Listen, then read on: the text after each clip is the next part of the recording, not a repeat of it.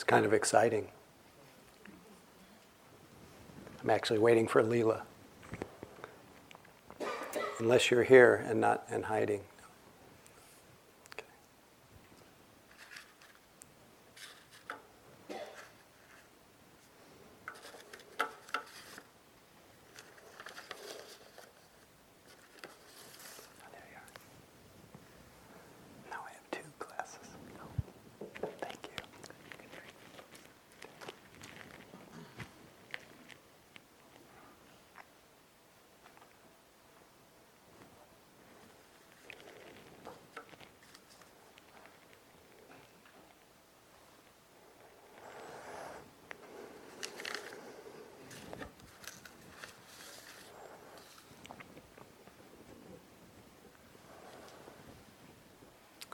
So good evening. First, I want to offer a little bit of congratulations for making it through the first day. How many of you felt like it was an accomplishment?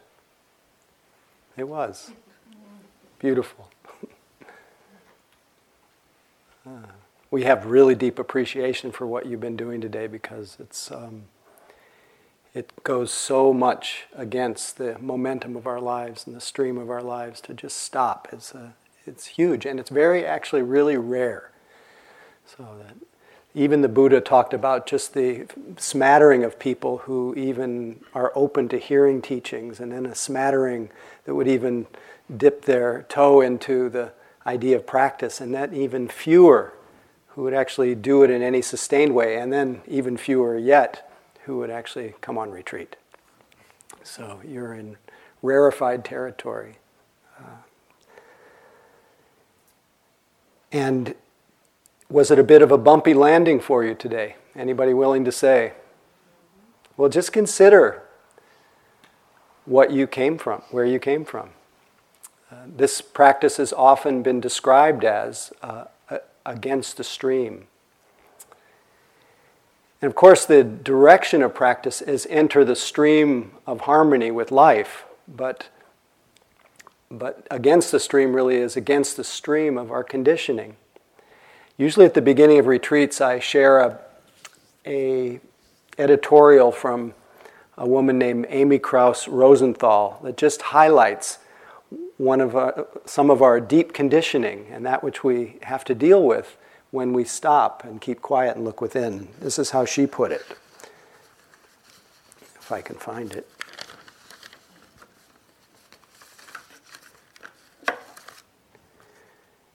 She entitled this, Sweet Nothing. How have you been? Busy. How's work? Busy. How was your week? Good. Busy. You name the question, busy's the answer. Yes, I know we're all terribly busy doing terribly important things, but I think more often than not, busy is simply the most acceptable knee-jerk response. Certainly there are more interesting, more original, more accurate ways to answer the question, how are you? I'm hungry for a burrito. I'm envious of my best friend. I'm frustrated by everything that's broken in my home. I'm itchy. Yet, busy stands alone. As the easiest way of summarizing all that you do and all that you are, I'm busy is the short way of saying, implying, my time is filled, my phone does not stop ringing, and you, therefore, should think well of me. There's a lot of pride around busyness. Have people always been this busy? Did cavemen think they were busy too? This week is crazy. I've got about 10 caves to draw on. Can I meet you by the fire next week?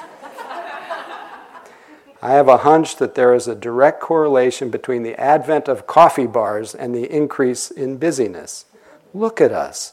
We're pros now at hailing cabs, making copies, carpooling, performing surgery with a to-go cup in hand. We're skittering about like hyperactive gerbils, high not just on caffeine, but on caffeine's luscious byproduct, productivity. The joy of doing, accomplishing, crossing off. As kids, our stock answer to almost every question, what did you do at school today? What's new was, nothing. I know this. I have a close to 9-year-old daughter. In our country's history, there have been exactly 7 kids who responded with a statement other than nothing. Then somewhere on the way to adulthood, we each took a 180-degree turn. We cashed in our nothing for busy. I'm starting to think that, like youth, the word nothing is wasted on the young. Maybe we should try reintroducing it into our grown-up vernacular, nothing. I say it a few times, I can feel myself becoming more quiet, decaffeinated, zenish. Nothing. Now I'm picturing emptiness, a white blanket, a couple of ducks gliding on a still pond, nothing, nothing, nothing. How did we get so far away from it? So I say this because I think you already intuit that there's some value to nothing. And it's not as though we're not doing anything. You worked hard today. It's hard to stay with the process when everything in our psyche wants to well, let me put it this way. How many of you planned your escape? Completely natural. Completely natural. We have been from, you could say, time immemorial. And tonight I want to talk a little bit about the Buddha's way to happiness and how it's so relevant and how it's so like your own search for happiness. But we have from time immemorial just completely gotten habituated to planning our escape, to going out of ourselves in search, living in a total externalization of the search for happiness. People, things, situations, everything dependent on satisfying some kind of thirst. And the absolute last place, so innocently but true, the last place we look is the very nature of our own minds. And that's what you've already committed to doing in a way here. So there's obviously an intuition you had that whatever that happiness is that the Buddha spoke about is an inside job. It's to be found right as the very person that you are here and now. Before you can give rise to the idea of the person you think you are.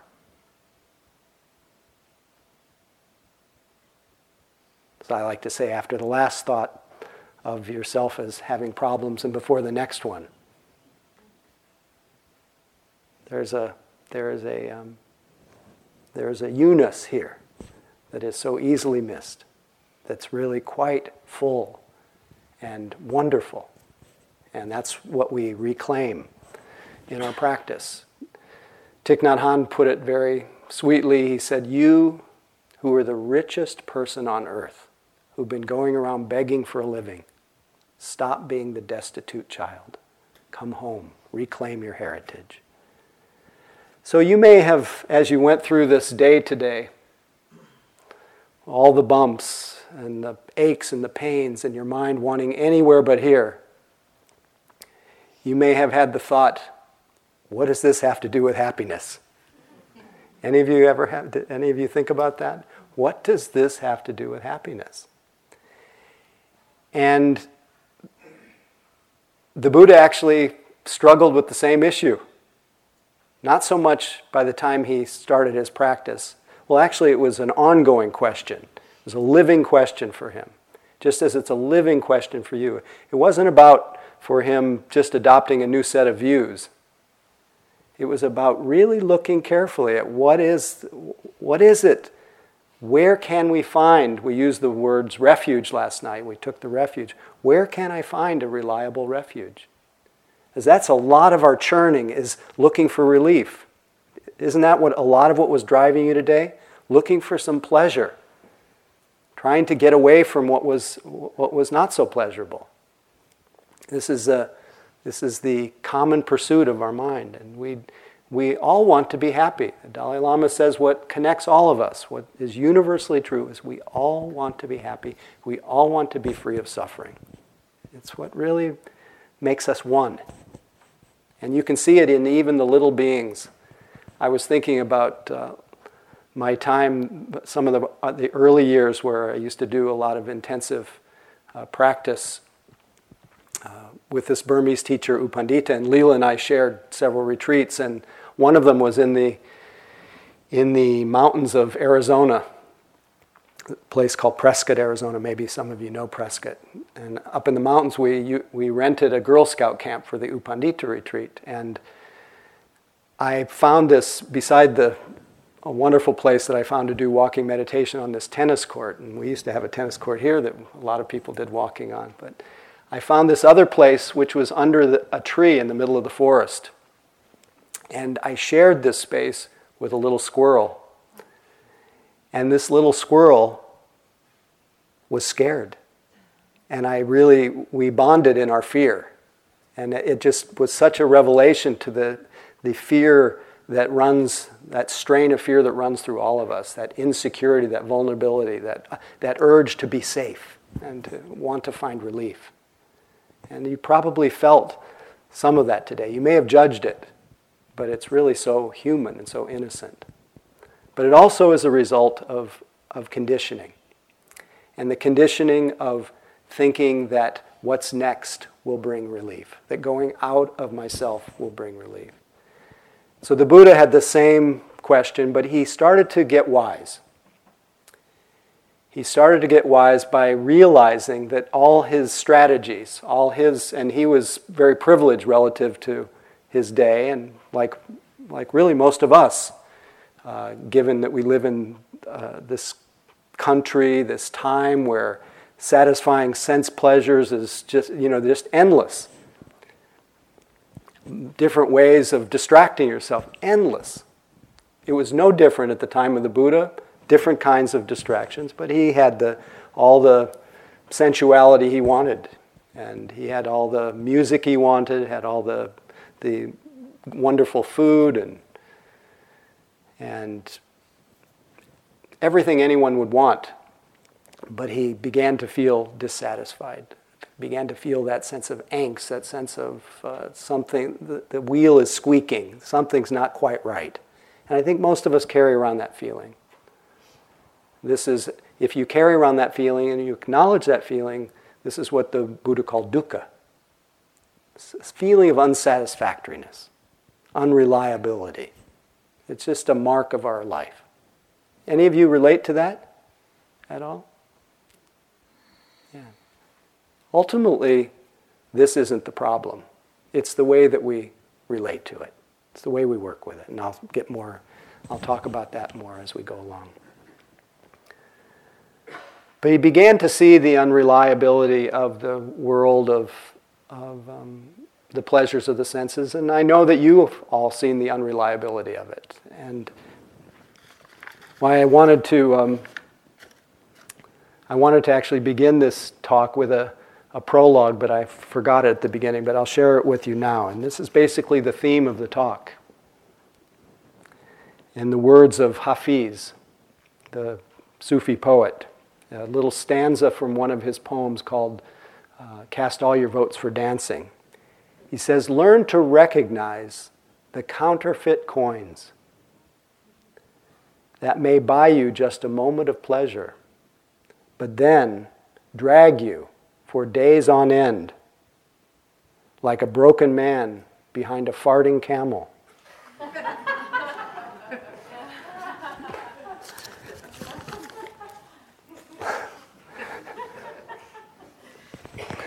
This is the problem. We don't, up to this point in our life, we do to a certain degree. You have an intuition here. But even meditators don't realize the extent to which we have put our faith in the search for pleasure, in the search for the next best thing, and the association with happiness being about having as many successive pleasures as you can and avoiding displeasure. And that seems like it seems like a perfectly reasonable recipe for happiness. Boy, if I can have a lot more pleasure and not too much displeasure, what a wonderful thing. But unfortunately, this strategy, this methodology, same as the time during the Buddha's life, it hasn't made anybody happy. It never made anybody happy, truly happy. It never provided anyone, and it's never provided you, a reliable place to rest. Because what happens to the pleasurable moments that we have? What happens to them? Fleeting. And it's not just that they're fleeting, everything's fleeting. But what they also leave in their wake. They leave in their wake a feeling of dissatisfaction. And they also leave something else in their wake. Because we don't want to stay with that feeling of loss for very long, do we? What usually quickly follows? It's the desire for the next one.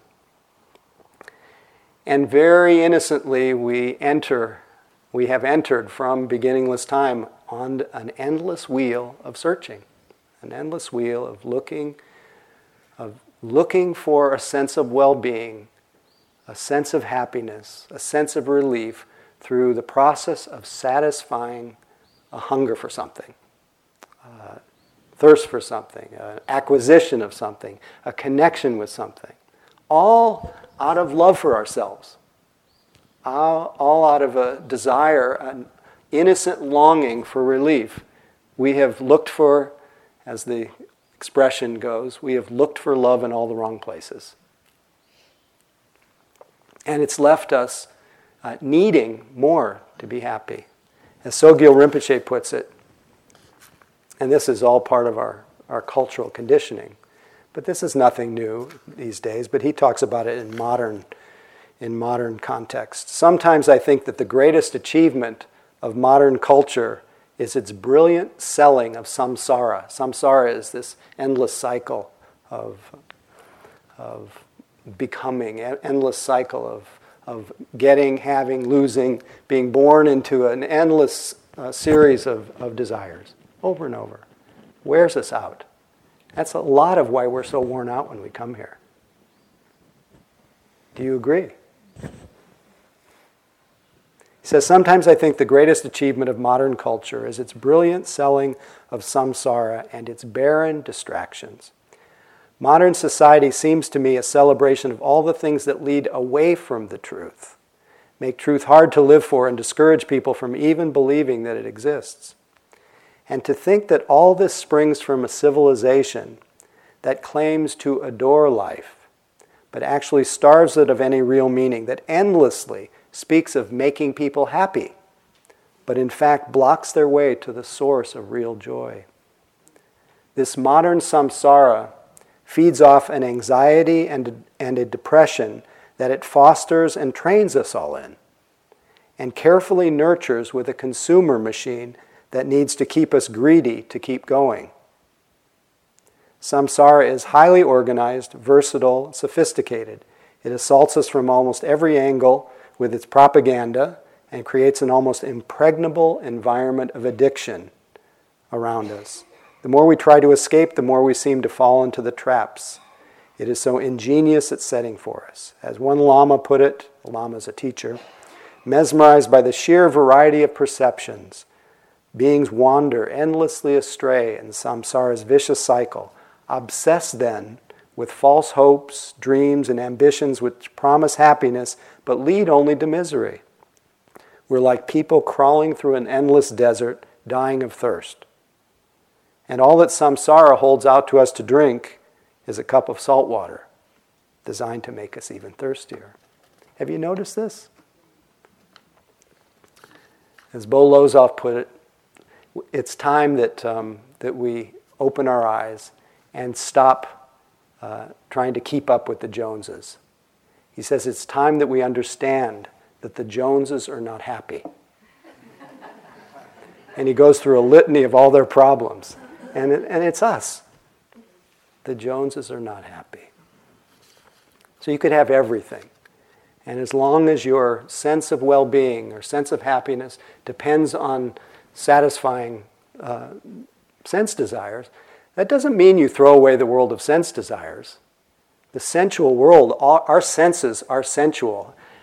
I immensely, I don't know about you, but I did a little walking practice, and I hope you, and I know you did a lot of walking practice today, but walking on the porch here just before tea time, it was stunning out there. It was beautiful. And of course, I had all kinds of associations. It was the simplicity of walking, but I had the memories of practicing here. But the weather is beautiful, and all my senses were being fed. And that's a glorious thing. It's an amazing thing to have senses and to be able to enjoy the pleasures of the senses. And I don't think the Buddha, his issue was not with pleasure per se, with the senses. We live in a sensual world. But it was in the what he called the misplaced faith that we put in the senses, in sensual pleasure, as our primary source of well-being and happiness. It is a source of well-being and happiness, but it comes with defects and dangers as the main event. So he very distinctly in his teachings talked about two kinds of happiness. Two kinds of happiness. One he called worldly happiness or conventional happiness, which is the happiness that we get through our senses. And it can be the happiness of sitting in this room, happiness of solitude, the happiness of connecting, the happiness of whatever happens at the different sense doors, the eyes, things you see and hear and smell and taste and touch, and even the things you think about can be incredibly pleasurable, source of a kind of happiness. He called this lokiya sukha, worldly happiness. But if we fall into that misplaced faith, he described worldly happiness as the happiness of bondage, the happiness of slavery, because we get so caught up in it, and it depends on satisfying hunger. It depends on getting what we want. Depends on getting rid of what I don't want. So that kind of pleasure that comes through satisfying a desire, I'm happy when I have it, unhappy when I don't, not very reliable happiness, not a reliable place. Now, think about it in your life. What is it that you tend to seek after for a sense of pleasure? And what is it? What's it like when you don't have it? And then what's it like when you do have it? In any case, regardless of the form it takes, anything that is not here and available to you in every moment cannot be said to be a reliable kind of happiness, a reliable kind of relief. The Buddha also said that the highest happiness is peace. This dependency on having pleasure and the avoidance of pain, it's a little difficult, isn't it? Since isn't it true that in our lives, whether we like it or not, completely unbidden, as they say, don't the worldly winds blow through our life. What are the worldly winds? Praise, we get happy. Blame, unhappy. Fame, shame. Pleasure, pain. Gain, loss. These winds blow through everyone's life. So if your well-being, happiness, is dependent on the pleasure of gain, of pleasure, of fame, of praise, you're in quicksand. You are setting yourself up. We've all set ourselves up innocently. And we've set ourselves up that way because of the lack of clarity, the lack of clear perception, what the Buddha called avijja, or ignorance. Not that you're an ignorant person, it's just that we don't see clearly what the defects, what the dangers are in setting up our life around just having pleasure and avoiding pain. Again, it hasn't made anyone happy. The Buddha contrasted this so-called lokiya sukha, worldly happiness, that depends on getting what you want or getting rid of what you don't want, He contrasted this with another kind of happiness that points much more toward the Buddha's way to happiness, the Buddha's kind of happiness, which he called lokuttara sukha. Sukha is the word for comfort, happiness, well-being. Lokuttara sukha means beyond the empower and influence of whatever's happening. A happiness that doesn't depend on what's happening. A happiness that's free of hunger, free of thirst, free of needing anything to be different. The hunger, the happiness that is untouched by these different winds that blow through our life. The happiness of freedom. So, it sound interesting to you?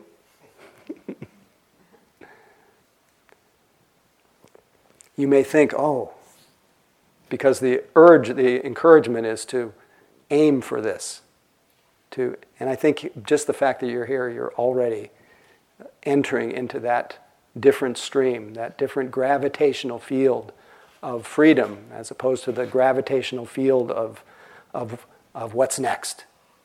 Gravitational field of coming home, of finding contentment, peace in the midst of the joys and the sorrows.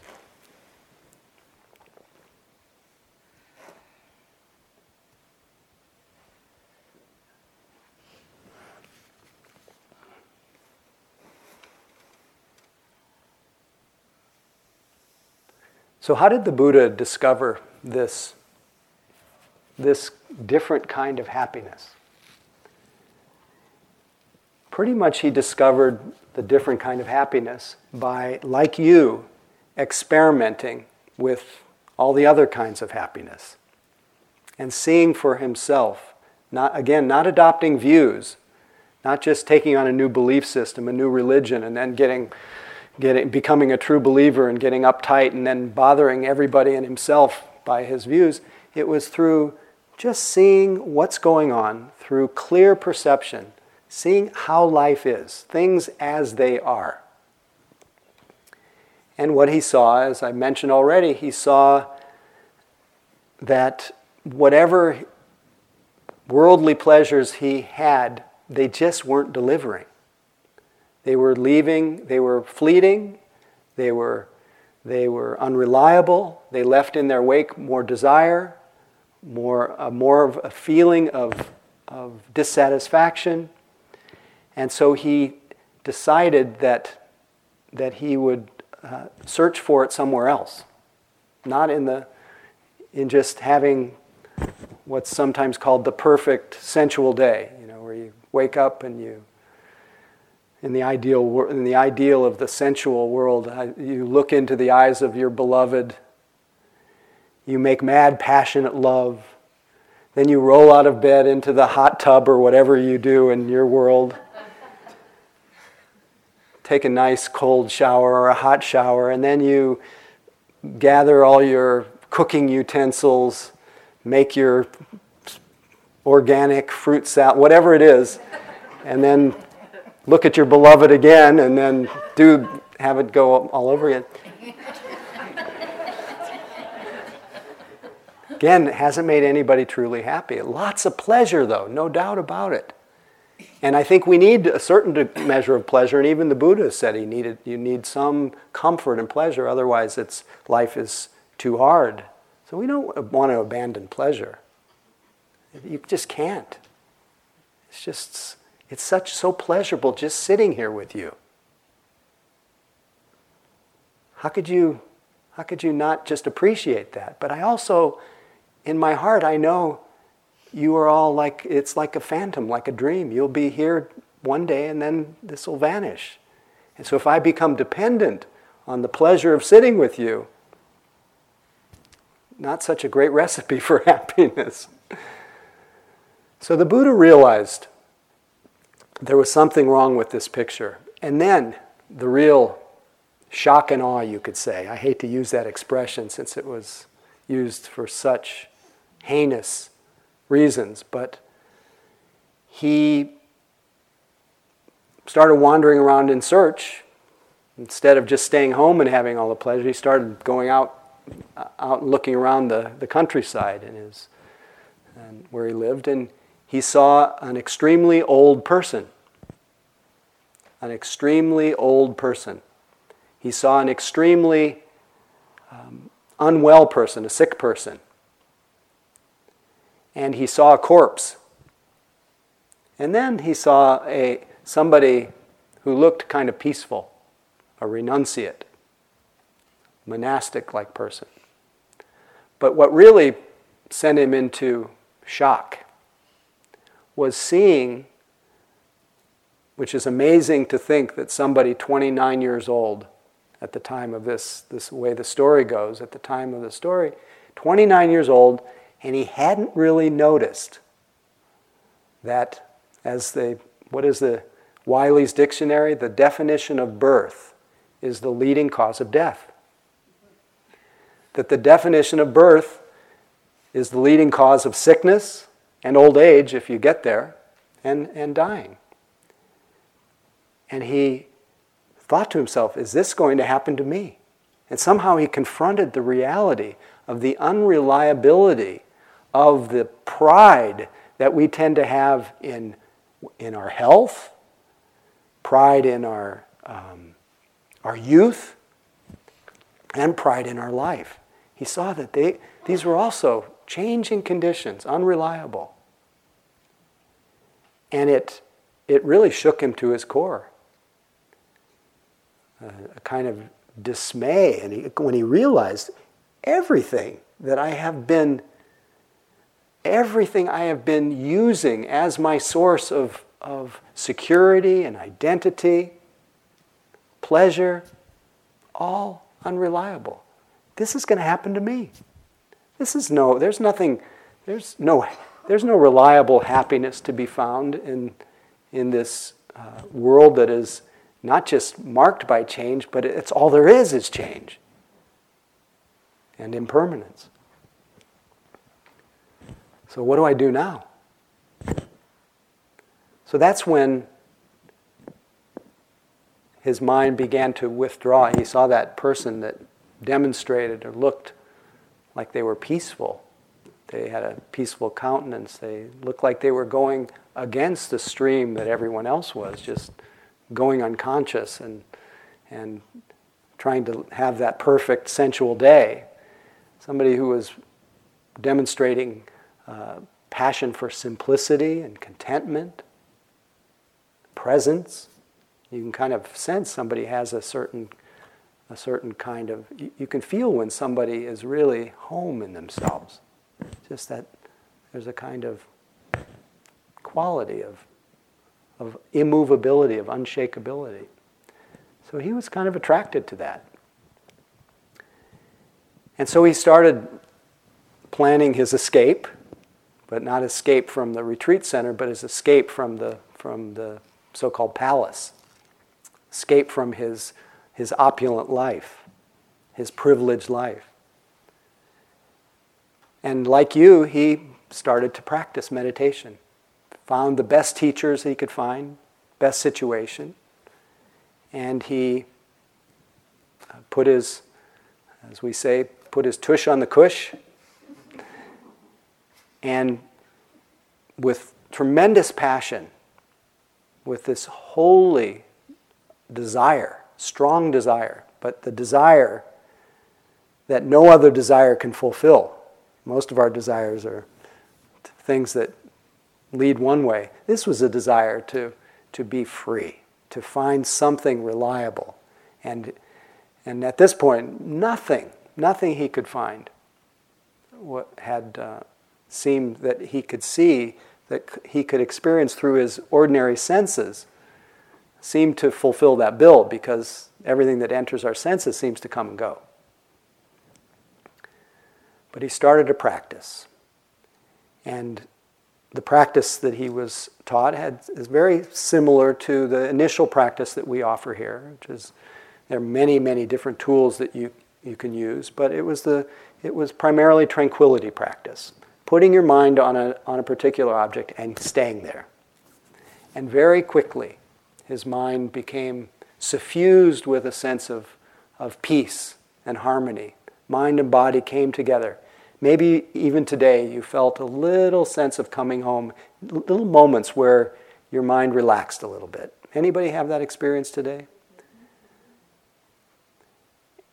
And quickly because the passion was so strong, his mind became quite collected, and at least the way that's written in some of the teachings, he experienced this feeling of what's called supramundane happiness, beyond the mundane, beyond anything that we ordinarily experience in our ordinary sense pleasures. And beyond the mundane, partly because that pleasure that he was experiencing seemed to last quite a lot longer than our usual pleasures. And it was often also described as unmixed happiness, which means it was just that sense of wonderful sense of well-being, comfort, sukha. And that unmixed happiness in some ways suggests that it was a well-being that's completely absent of any desire to be somewhere else. Any irritation, any aversion, any restlessness, any dullness, any doubt, absent of all the afflictions of our mind. Sounds pretty nice, doesn't it? This is the fruit of a mind that is collected and composed. We can experience, all of us, some measure of this kind of great sense of well-being. But then he realized something. He realized that this was just, I'll just put it in modern terms, this is just high-class worldly happiness. This is just a more rarefied form of unreliable happiness. And even though many times in his teaching he talked about the purifying effects of having your mind well collected, if you experience more and more moments of simplicity and harmony, it tends to slowly decondition, kind of weaken your tendency toward, or your tendency to be compelled or interested in things that are excessively stimulating. It inclines your mind, your heart toward wanting more peace, more simplicity. So it loosens that tendency to be so compulsive. But at the same time, he saw that as an end in itself, it was just another, although more slowly changing, but all the same, a changing condition, like the weather. Those conditions would come together. It was conditioned by circumstances, conditioned by your mind being concentrated, but not very reliable. So it was still in the realm of worldly happiness.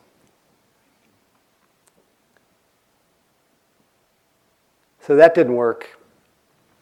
And so he decided to try starvation. Seems pretty dramatic, doesn't it? Not exactly starvation, but he chose ascetic practices, more that kind of denial of the body, the assumption that maybe this is a way I could transcend this world of form, is by denying myself pleasure, denying myself. But all that did was make him sick and tired and unable to meditate, unable to find any relief at all. In fact, it made his mind really weak and prone to doubt and confusion. So it reminds us that we need to be well-fed and healthy to meditate as much as is possible given the limitations of our body. But he remembered a time when he was young and was very content under a cherry apple tree or something, and well-fed, and his mind very serene, and he realized you do need some degree of comfort. And this is when he began to figure out that this reliable happiness has something to do with a middle way, beyond the extremes of asceticism or sensual indulgence, just a perspective, of an understanding of the limitations of both. So you can see, even if you reflect on the limitations of forcing yourself not to do things or indulging in things, you can see that if you know intuitively, directly, oh, this doesn't do it, this doesn't do it, what's the effect of that?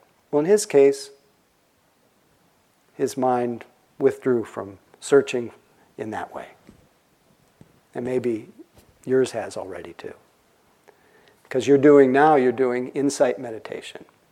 And it was through insight, it was through wisdom, it was through clear perception that he was able to discover that reliable kind of happiness. But he didn't throw away the world of comfort and pleasure. He used whatever measure was needed to make his mind and body somewhat comfortable. And he didn't throw away the concentration. In fact, it's very central to our practice. But when his mind became a little bit more collected, when it became a little more steady, he didn't let the pleasure of it overtake his mind. He didn't let himself get too seduced by the pleasure of it. Instead, he used the power of mind, which is Leela today spoke about face to face. That's mindfulness. It's not just glancing at things. It's knowing what's happening now and having it in full view. And the other two parts that she didn't mention today about mindfulness is mindfulness has the quality of being face to face. It also has the quality of what's called non-superficial, which means you go right into what you're noticing. It's sink into it. And then it also has the quality of being able to be sustained, so that not only do you notice what's happening, but not only do you feel it more intimately, sink into it, stick to it, but you also stay with it to see what happens. And that's where the insight begins to emerge. You feel that knee pain, feel that aching, you feel that mood that comes over you. Face to face, you feel it. We're used to thinking about things like that. We don't often feel them, but when you feel them intimately. You're just right there with it. And you stay with it, you recognize that everything is in that state of movement, in that state of flux. Everything. And then there's, what does that start to do to your mind? You start to know, okay, this is how it is. To try to hold on so tightly to something that's changing doesn't make much sense. It starts being foolish because you now have clear perception of how it is. Again, our holding on, our confusion comes out of not seeing clearly, out of ignorance. So the Buddha sat down, determined, well-fed, determined not to get up until he found a reliable kind of happiness. And he paid attention the same way that you are here. And used as his field of attention what was happening in his mind and body. Mindfulness of breathing, and tomorrow we'll expand to include mindfulness of the whole field of physical sensations. But he also included mindfulness of the states of the heart and mind, mindfulness of thoughts and images, of course sounds, all the sense experiences. And as he paid attention, and as hopefully as you pay attention, and you'll know this as you leave here over the next few days, I present this now because you may not have so you may have to have, it may ignite bright faith, but not verified faith. Verified faith is where you really know it because you experience it. Bright faith is you get, yeah, that seems like it's possible. But if you pay attention in that continuous way as much as possible, the effect of paying attention, it is like rubbing sticks together. It begins to ignite, brighten the mind. And the more the Buddha paid attention to even painful things, pleasurable and painful things. The more he paid attention, the brighter his mind got. And you'll find that the more you just keep connecting, the more you keep sustaining your attention in the most gentle way, just being here in the moments that you're here, knowing what you're knowing when you're knowing it. The more you do that, the more you're here. One way of talking about it is the more that you begin to connect with life, not the idea of life, the reality of it, right where it touches you. Not the idea of yourself, but the direct experience of yourself. And it's like plugging into an inexhaustible resource, just being present. So as he did this, his mind got brighter and brighter until it was literally, as some of the descriptions go, it was shining in its clarity. And all that that did, of course, shining in clarity is not an end in itself. He saw that before. His mind was suffused with light when he was really concentrated. But as his mind shined and he was paying attention to what was going on, that light became very mirror-like. So everything he noticed, he could see really clearly. Could really catch how things are.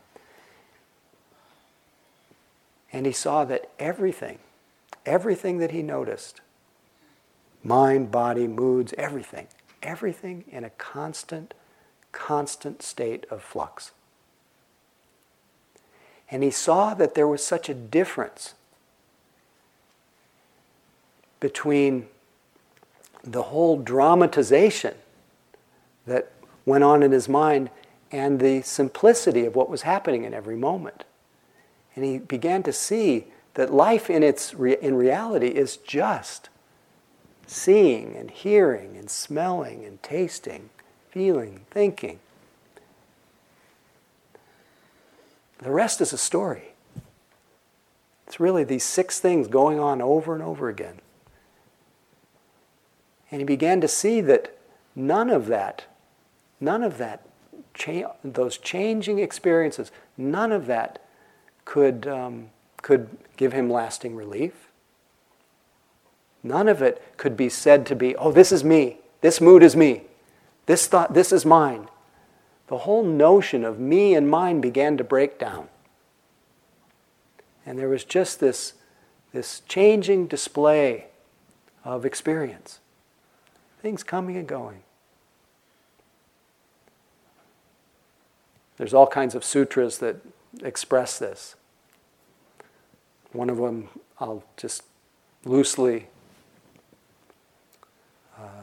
describe what's called the all. In the seen, there's just what's seen. In the heard, just what's heard. In the smelled, just what's smelled. In the tasted, just what's tasted. In the felt, just what's felt. In the cognized, just what's cognized. That's all. As Ajahn Chah said, no me, no you, no self at all. Just what there is. And the more he saw this, the more his mind said, none of this I can hold to. And the more his mind, more he saw life in its flow, entered that flow, his mind relaxed. And the same joys and the same sorrows were still coming, the same thoughts, the same doubts. And it's even said that he was visited by doubts after his, visited by the voices of Mara. That voice in us that says, who do you think you are? Just go eat some pizza. I should have been Sufi dancing this week. I should have gone to the spa.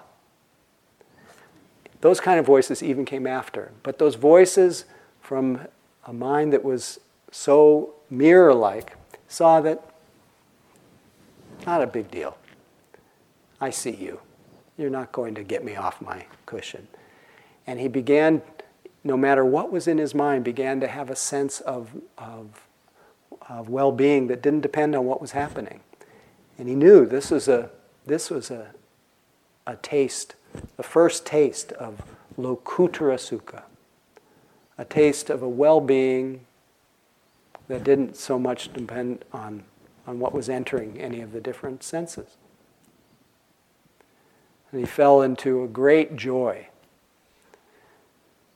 So I've described so far tonight the different kinds of happiness that he evolved through in his own practice that really are reflected in the teachings. He talked about the happiness of the pleasures of the senses. Wonderful, supportive, but not very reliable, changing, and they tend to leave in their wake more dissatisfaction. Followed by what's often called purity of mind, the happiness of a concentrated heart and mind. Beautiful, very helpful, very smoothing and quieting, content-making, but not reliable. But this was the beginning of a different kind of happiness, the happiness of insight, sometimes called the joy of equanimity. I think Leela's going to expand on this tomorrow. But as he was resting in that glimpse, that taste of lokutra sukha, that unstuck from the world beyond the power and influence of what was going on, his mind relaxed. And in a flash of insight, in a flash, instead of his mind going out, looking, his mind enfolded on itself. And in a flash of insight, he realized, wow, I have been looking, I have been searching, I've been trying to secure myself, I've been trying to satisfy this, I've been trying to do this, I've been trying to... And all the while, I, my deepest nature, not I who I imagine myself to be, but my deepest nature, my true nature, my natural state, I'm exactly what I've been looking for. That this reliable happiness is the very nature of my mind. And he fell into what's called nirvana, nibbana. I actually have a passage that describes a little bit this process. It's from one of the sutras called the Udana Sutra. For one who clings, motion exists. But for one who clings not, there's no motion. Where there's no motion, there is stillness. Where there is stillness, there's no craving. Where there's no craving, there's neither coming or going. Where there's neither coming or going, there is neither arising nor passing away. Where there's neither arising or passing away, there is neither this world, nor a world beyond, nor a state in between. This is the joy of nirvana.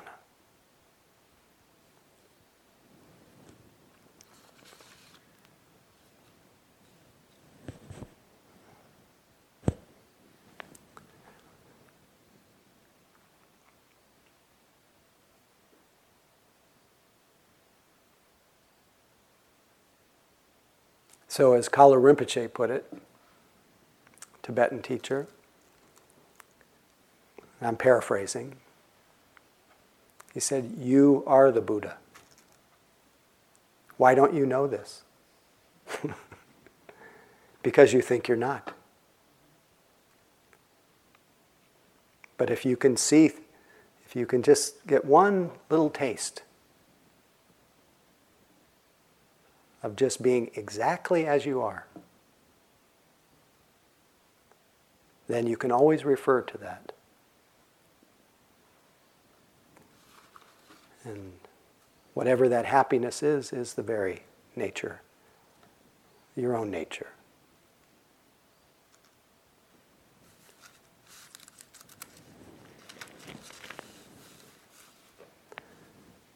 So Rumi admonishes us in his poem called Inside This New Love. Inside this new love, die. Your way begins on the other side. Become the sky. Take an axe to the prison wall. Escape. Walk out like someone suddenly born into color. Do it now. You're covered with thick cloud. Slide out the side. Die. Quietness is the surest sign that you've died. Your old life was a frantic running from silence. The speechless full moon comes out now.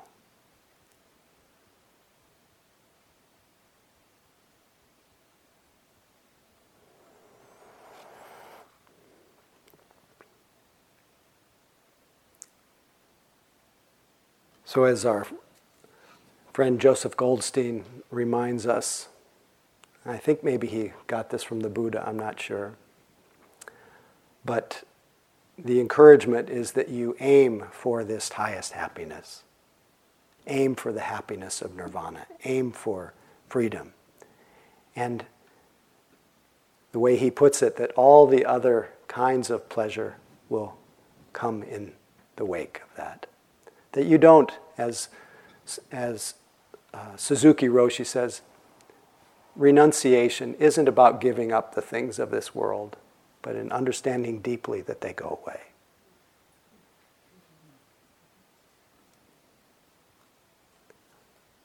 So I'd like to tell you right now what happened after the Buddha sat there and realized that freedom, but our time has run out.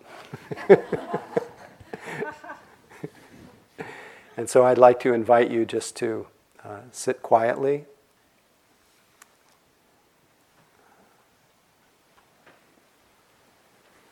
And don't look ahead and don't look back. And don't look in between. This is the joy of nirvana.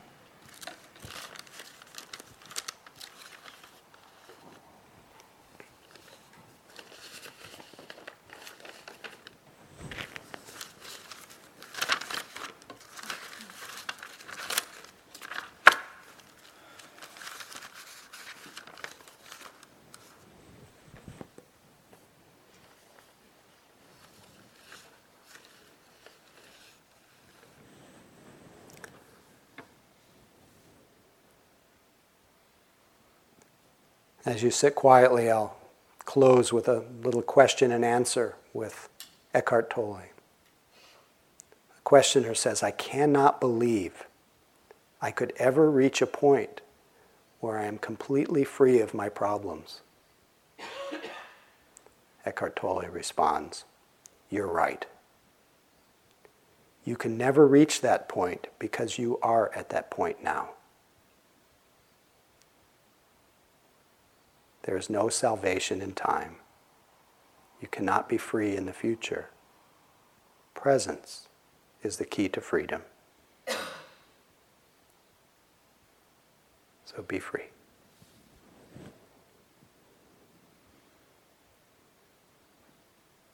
May all beings realize true happiness.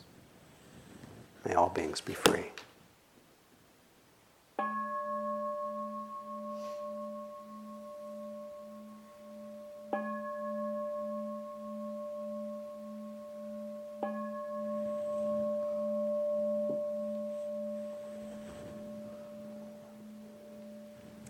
So thank you for your attention. We have a half hour for walking practice, being present.